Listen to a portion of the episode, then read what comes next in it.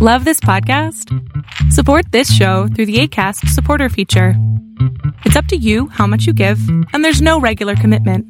Just click the link in the show description to support now. Hey, it's Ryan Reynolds, and I'm here with Keith, co star of my upcoming film, If, only in theaters, May 17th. Do you want to tell people the big news? All right, I'll do. Sign up now and you'll get unlimited for $15 a month in six months of Paramount Plus Essential Plan on us. Mintmobile.com slash switch. Upfront payment of $45 equivalent to $15 per month. Unlimited over 40 gigabytes per month. Face lower speeds. Videos at 480p. Active Mint customers by 531.24 get six months of Paramount Plus Essential Plan. Auto renews after six months. Offer ends May 31st, 2024. Separate Paramount Plus registration required. Terms and conditions apply if rated PG.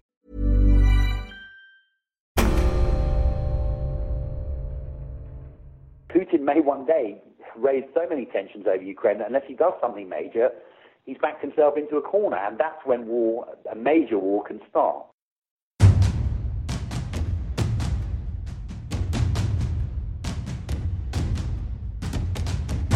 You're listening to War College, a weekly podcast that brings you the stories from behind the front lines.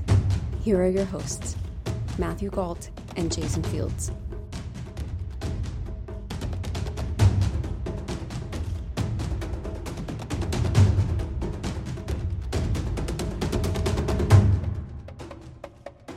Hello, welcome to War College. I am your host, Matthew Gault. My co host, Jason Fields, is deep behind enemy lines and stuck in a meeting, so I am steering our leaky ship of mixed metaphors today.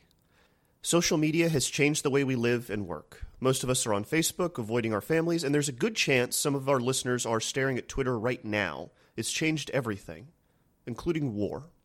Here to talk us through how war has changed is journalist and author David Patrikarakos. His new book, War in 140 Characters How Social Media is Reshaping Conflict in the 21st Century, is all about this.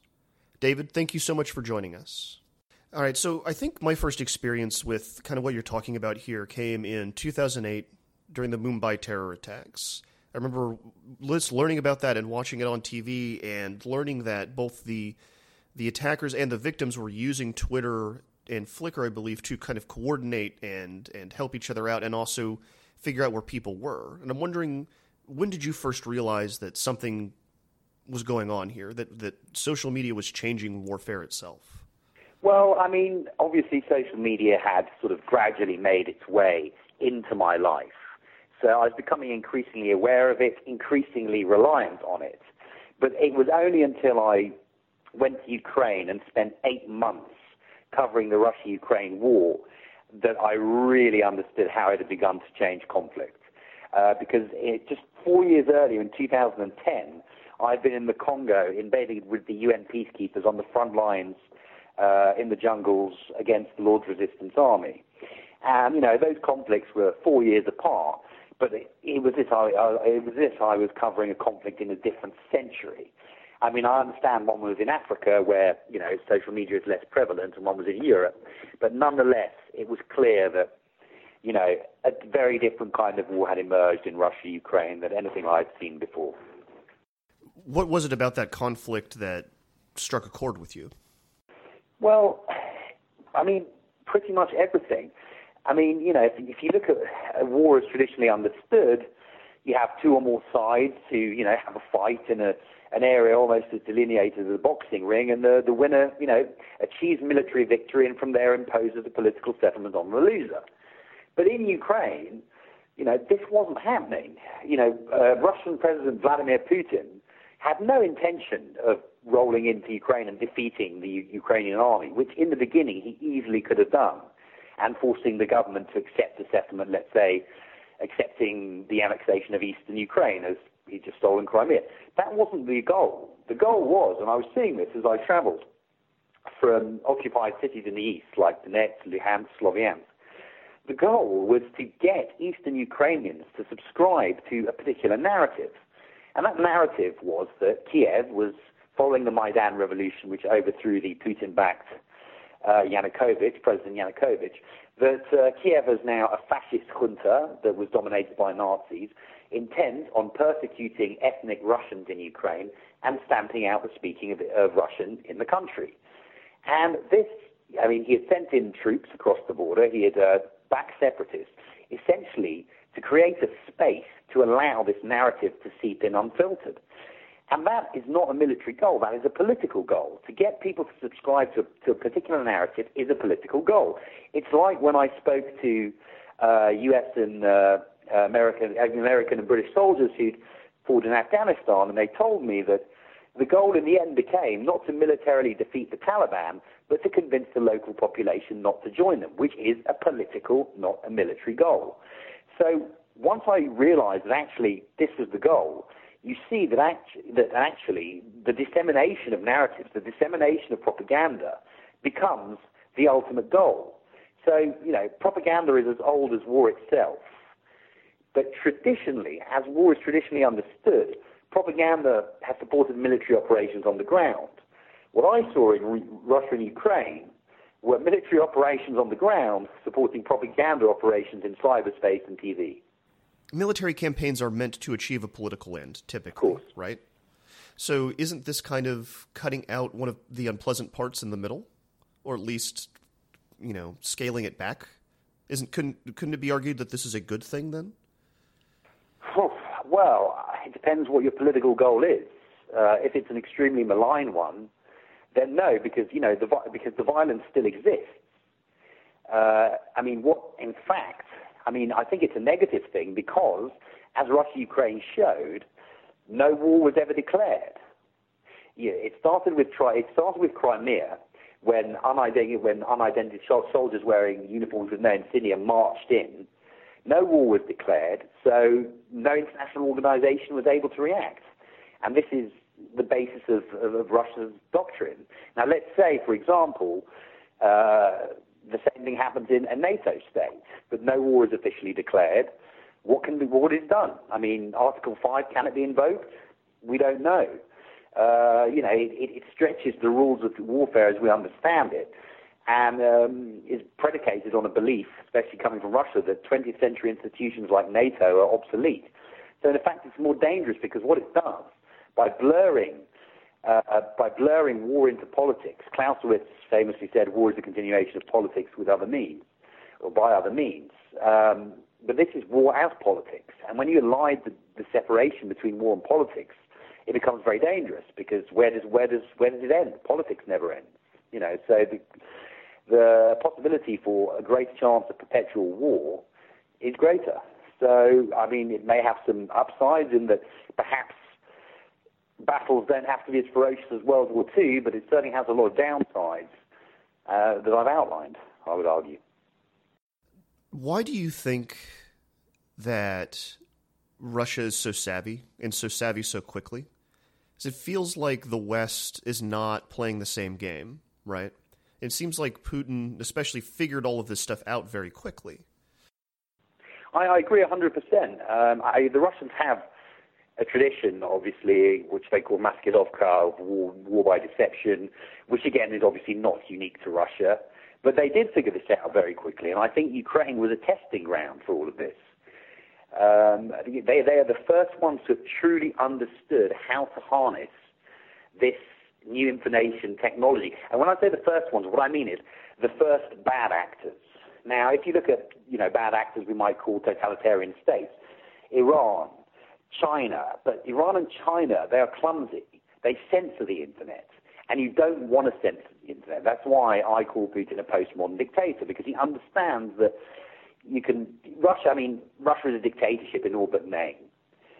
But he still maintains that democratic veneer. So instead of the gulags and the firing squad, you have uh, fines for tax evasion or your NGOs shut down for zoning violations what Putin understood early on, or what the Russians have understood, is is the dangers of what Evgeny Morozov called cyber utopianism. Many in the West, especially in Silicon Valley, thought that when social media emerged, when Web 2.0 emerged, the internet emerged, that this, you know, this would be transnational, it would bring us all together, and that, you know, it would spell the end for dictators and tyrants. And to a degree, you know, there is some truth in that. You can't kill people on you on mass now because anyone with a smartphone can broadcast your every sadism, your every brutality to the internet. But in the end, the same tools that Democrats and uh, resistance people use will come to be used by, you know, what is used by the oppressed will come to be used by the oppressor. And Russia's caught on to this very quickly, very early, and you see the results. And we are behind them. And this is another point that I make that's very important, which is that democracies are at a disadvantage in this warfare because Russia can pretend to be what it isn't. It can set up troll farms. It can uh, lie brazenly. Now, obviously, uh, we in the West have information operations. Uh, we obviously have our own propaganda, but it, we cannot we cannot set up troll farms as they have in St. Petersburg, writing fake Ukrainian websites, and we cannot use trolls in the same way that Russia does because all it would take was one newspaper expose in the Wall Street Journal or New York Times, and all hell would break loose. All right, you, you, mentioned the troll farms. I'm wondering if you can get into some of the other things that Russia is doing, like the nuts and bolts of this stuff. Really, kind of elaborate for our audience. What you know, what are they doing specifically? Well, they do a variety of things. We know recently, obviously, due to the tech hearings, that they bought a load of ads uh, that reached. I mean, they say figures vary, but about 130 million people. I mean, almost the amount of people that voted in the 2016 presidential election. So they do that, which is, I mean, a lot of it is quite rudimentary. Uh, we have this idea that Russians are all, you know, uh, ch- chess playing grandmasters thinking 20 moves ahead. But a lot of the stuff they're doing is just throwing everything but the kitchen sink at the wall and hoping that 20% of it sticks. So they'll buy fake ads. They will uh, write fake articles, fake articles in the hope that they go viral. They will uh, create memes, anti, uh, back then anti-Obama memes, anti-Hillary Clinton memes, pro-Donald Trump memes. Uh, and obviously, the thing with social media is that what is popular is, you know, there is no correlation between popularity and quality. In fact, quite the inverse. And often, what is what, what is what goes viral is what is most sensationalist. And obviously, what is most sensationalist is often not true. So essentially, they, they will create memes, they will troll on Twitter and Facebook, they will just deluge, deluge, deluge with a, you know, a narrative or conflicting narratives. And if 20% of it works, then it can make a difference. And to take the recent election, if, let's say, their ad did reach 130 million people, I mean, when they say reach, even if, you know, only a few million read them, if 20% of them, of that number were affected, then that, you know, could well be enough to have swung the election for Donald Trump. I mean, it's serious, and this is the election of the most powerful person on earth. But I also think that kitchen sink method, kind of doing everything they possibly can, is also about muddying the waters of their intentions. So it's never quite clear what they want, right? Absolutely, absolutely. I mean, you've hit the nail right on the head. And this is the, the interesting thing about the nature of modern Russian propaganda. If you look at old, you know, Soviet propaganda, it was clear, you know, it was to try to produce a positive image of the Soviet Union. The Soviet Union is the ideal society. The Soviet Union is utopia on earth. Russia doesn't try to do this. Uh, I mean, look, I'm sure it would like to, but I suspect it knows it has no, ch- you know, it has little chance of its message being being actually widely believed. So what it does, it, what it does is it attempts to not convince anyone of a particular truth, but to send out so many bewildering narratives, to, to flood the information space with so many narratives that are effective not by their quality, but by their sheer volume. Now, I'll give you an example. I was in Ukraine when flight MH17 was shot down by what we now know was a Russian Buk missile given to uh, separatists by the Russian army. Now, I was in Ukraine and news of a plane, uh, a plane being shot down over It's a civilian plane, a civilian airliner, which is obviously key here. And within minutes, you know, it was the, the, the trolling started.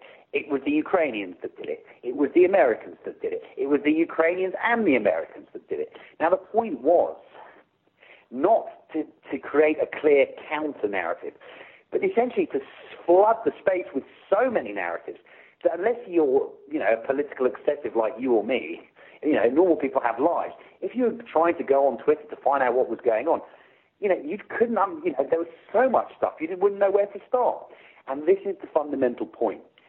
It is to create so much information, to create so much, so many narratives, that it weakens people's propensity to recognize the truth when they see it.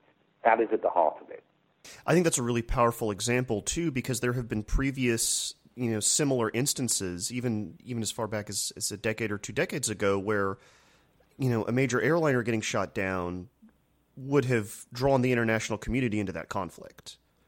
Yeah, and yeah, and look, and it did. You know, people lined up to condemn Putin. It did, but perhaps not quite to the degree that it would have done 20 years ago. You're absolutely right. All right, War College listeners, we are going to pause there for a break. We're on with David Patrick Patrikarakos talking about his new book, War in 140 Characters How Social Media is Reshaping Conflict in the 21st Century. Hey, it's Danny Pellegrino from Everything Iconic. Ready to upgrade your style game without blowing your budget? Check out Quince. They've got all the good stuff shirts and polos, activewear, and fine leather goods all at 50 to 80% less than other high-end brands. And the best part? They're all about safe, ethical, and responsible manufacturing. Get that luxury vibe without the luxury price tag. Hit up quince.com slash upgrade for free shipping and 365-day returns on your next order. That's quince.com slash upgrade.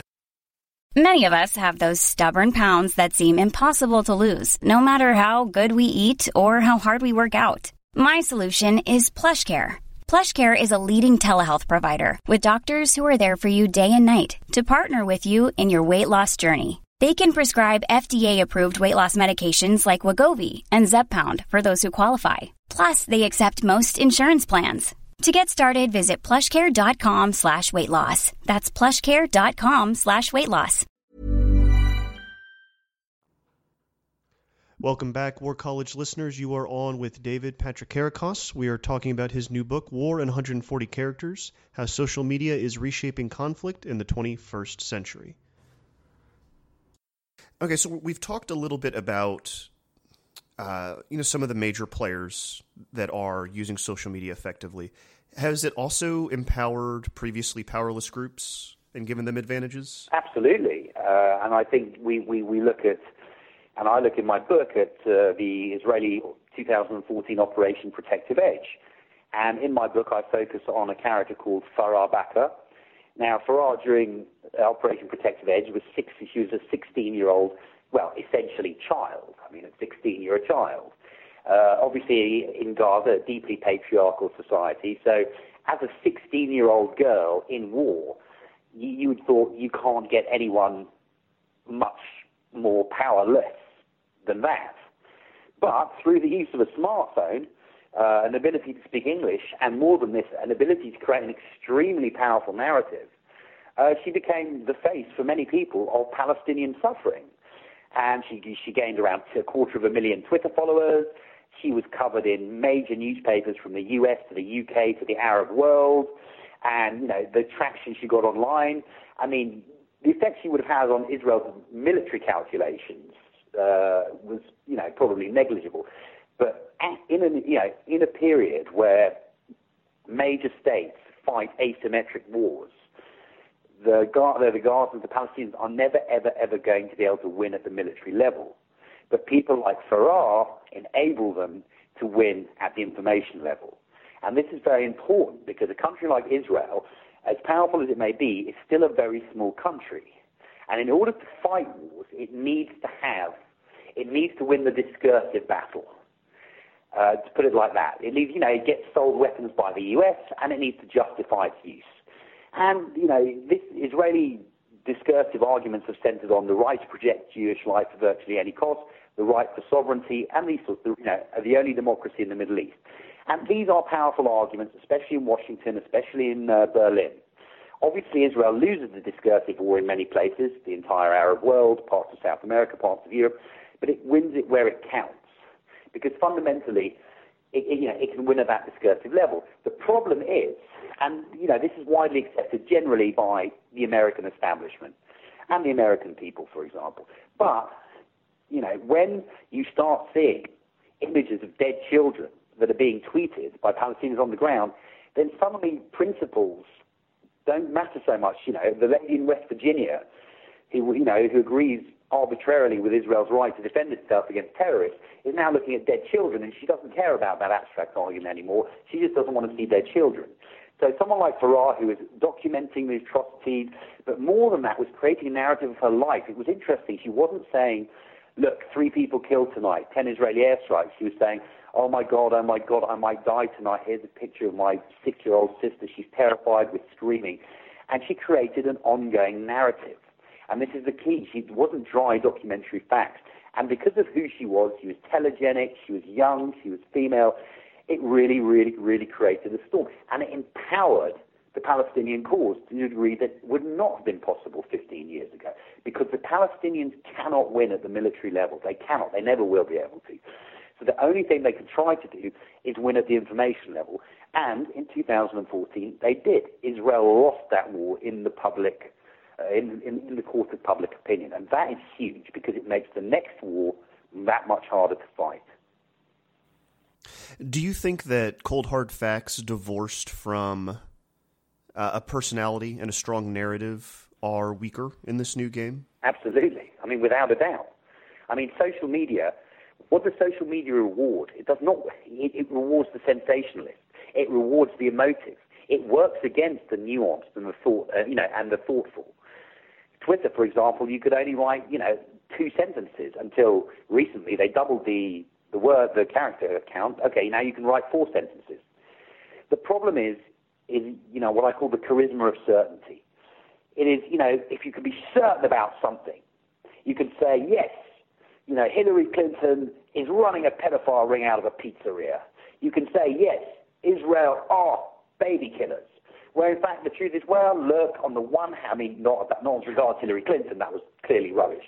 But, you know, whereas, you know, in the Israeli context, say, yes, obviously there are civilian casualties, but there are always civilian casualties. And no one wants to hear that you know, no, there is no room for that. And social media platforms do not reward that kind of nuanced, thoughtful approach because, for a start, it's too long and nobody reads it.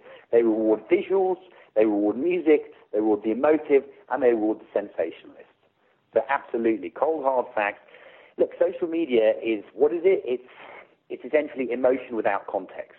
And what the Israelis tried to do was give context to the emotion, and they were always going to come off second best are the facts just not as sexy? Is there a way to is there a way to to to bring truth and reality back into this conversation? Do you think? Yes, and people try, and it, look, it's not as if. Let's not get carried away. Everybody knows that Russia, you know, everybody in the West knows that Russia is responsible ultimately for the downing of MH17.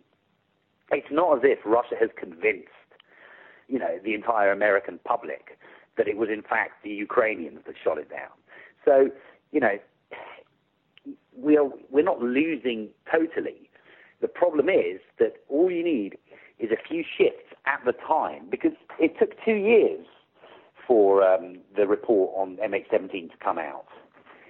Uh, we now know Russian interference may may have swung the election for Donald Trump. No one was really talking about fake ads at the time there was a lot of talk about Russia collusion, but at the time, uh, there was there was no idea that the Russians were doing this in, in such a way. So we are losing little battles, but you know we're not. The, the war isn't lost yet. It's, we're not in a stage where great lies are believed en masse. But what is happening is that people are being convinced of stuff in real time, and bad actors are taking advantage of this. And as I say, look, cold hard facts are not sexy. They're just not sexy. And platforms, again, I return to this again and again. They do not reward nuance. They're, they, you know, people want dopamine hits from retweets, you know, rushes from likes. You know, if you want to have a serious and considered conversation about politics, the last place you want to be is Twitter, because all you'll get is either sensationalism or an argument. On that note, can you define the battlefields for us a little bit in terms of conflict? What's the difference between Twitter? And how does it differ from Facebook and Instagram? I mean, okay, if you want to follow a war in real time, Twitter is the go-to place, which is why um, it's it's it's essentially um, what the IDF, for example, was most concerned about.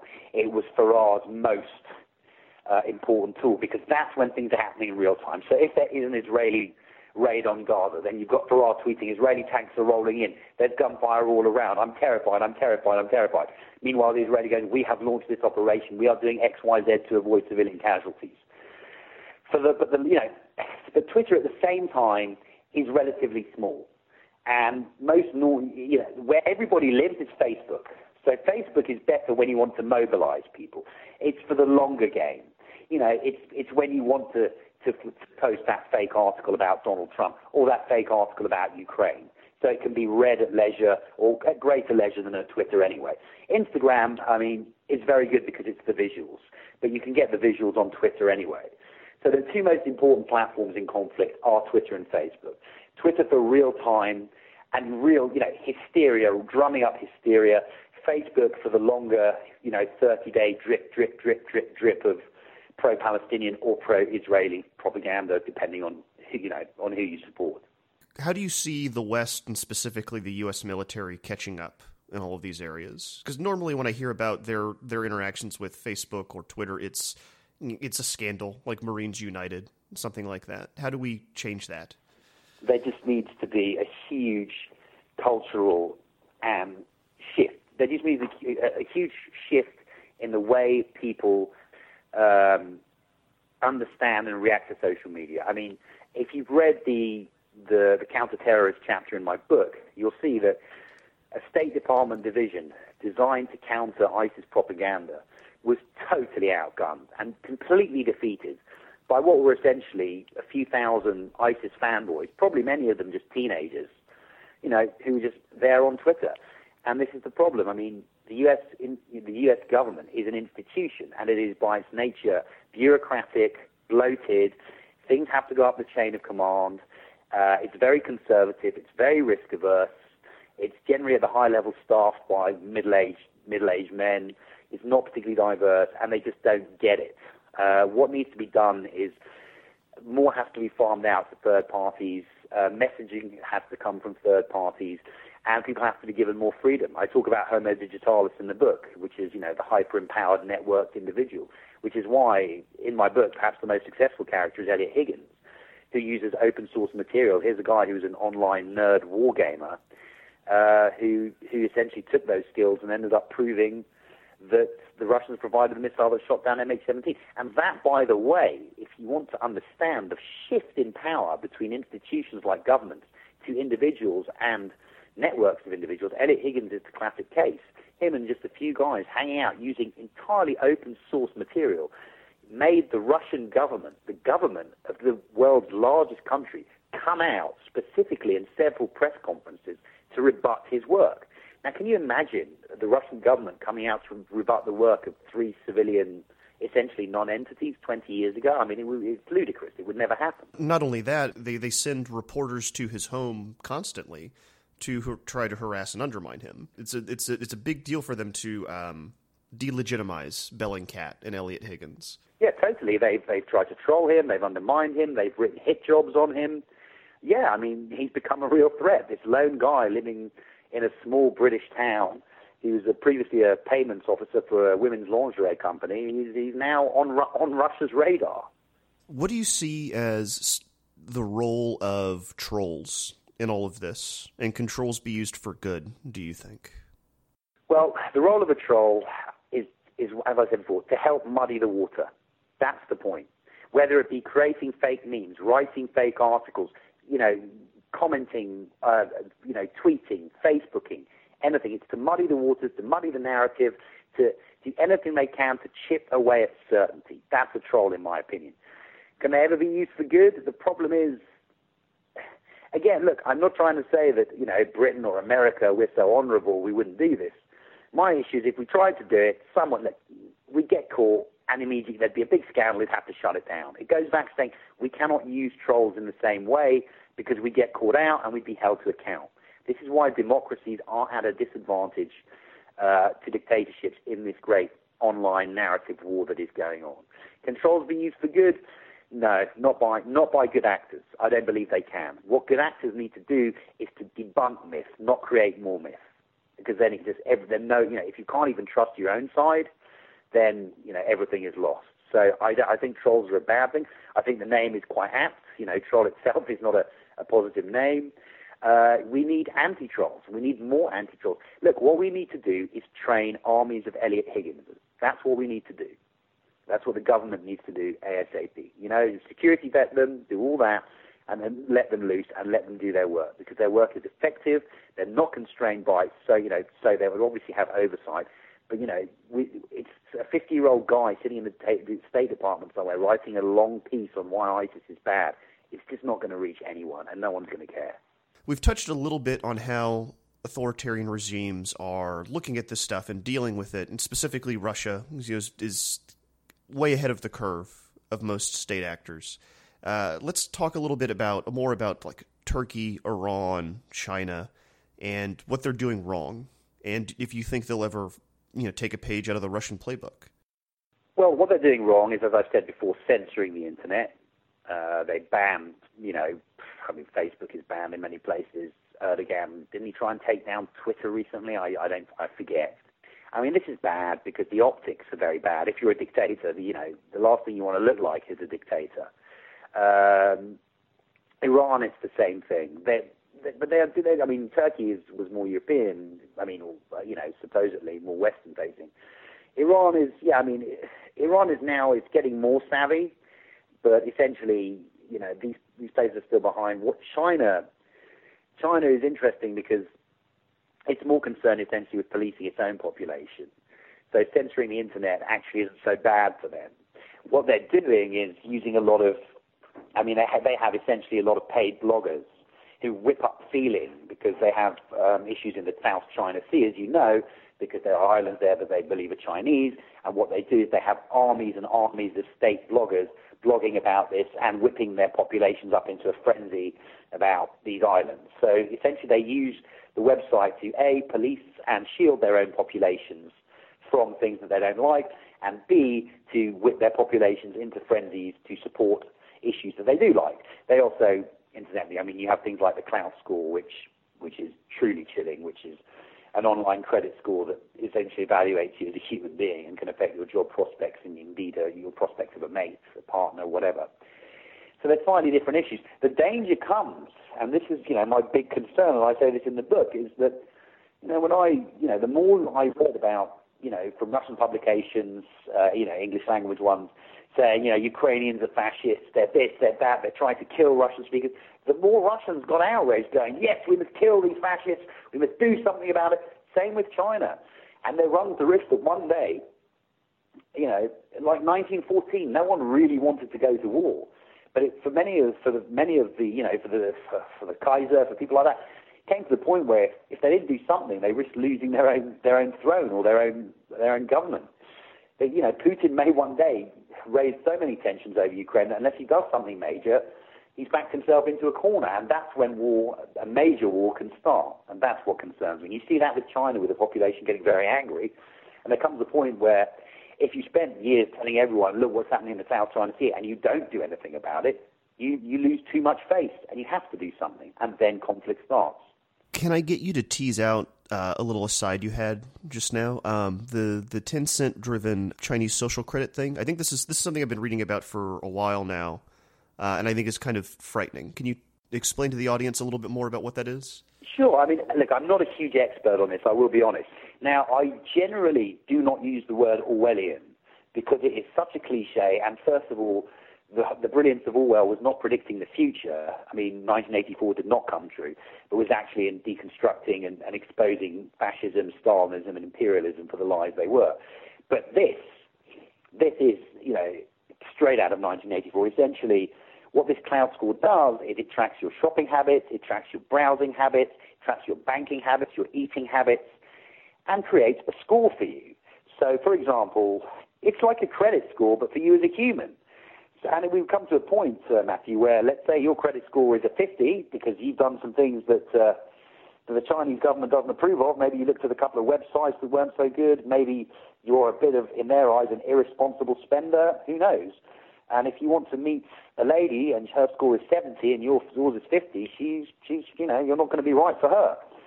Um, it is truly chilling. It's essentially commodity. It's the commodification of the human being. And that is actually, yeah, truly chilling. And it, that is Orwellian.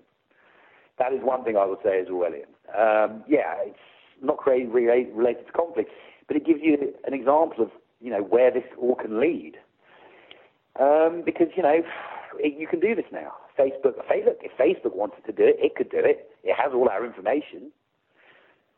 So, uh, extremely frightening. Uh, and this is why, in the end, I say that the story of social media is, in a sense, the, the story of the rise and fall of hope.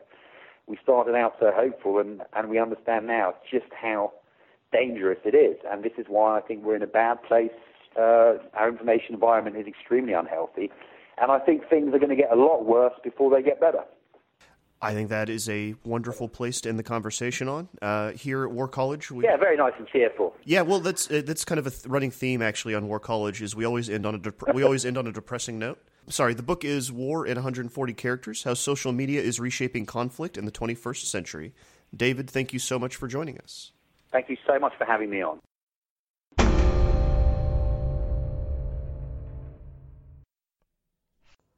All right, War College listeners, that is your episode for this week.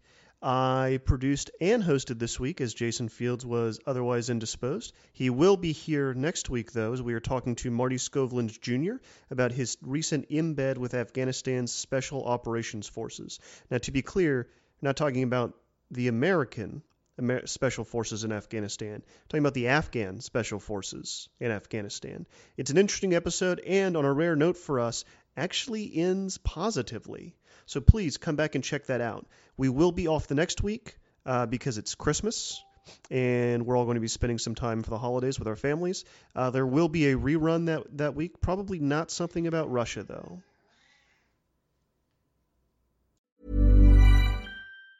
Ever catch yourself eating the same flavorless dinner three days in a row?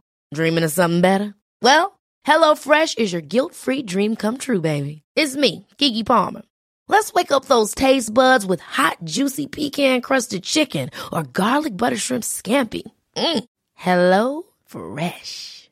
Stop dreaming of all the delicious possibilities and dig in at HelloFresh.com. Let's get this dinner party started.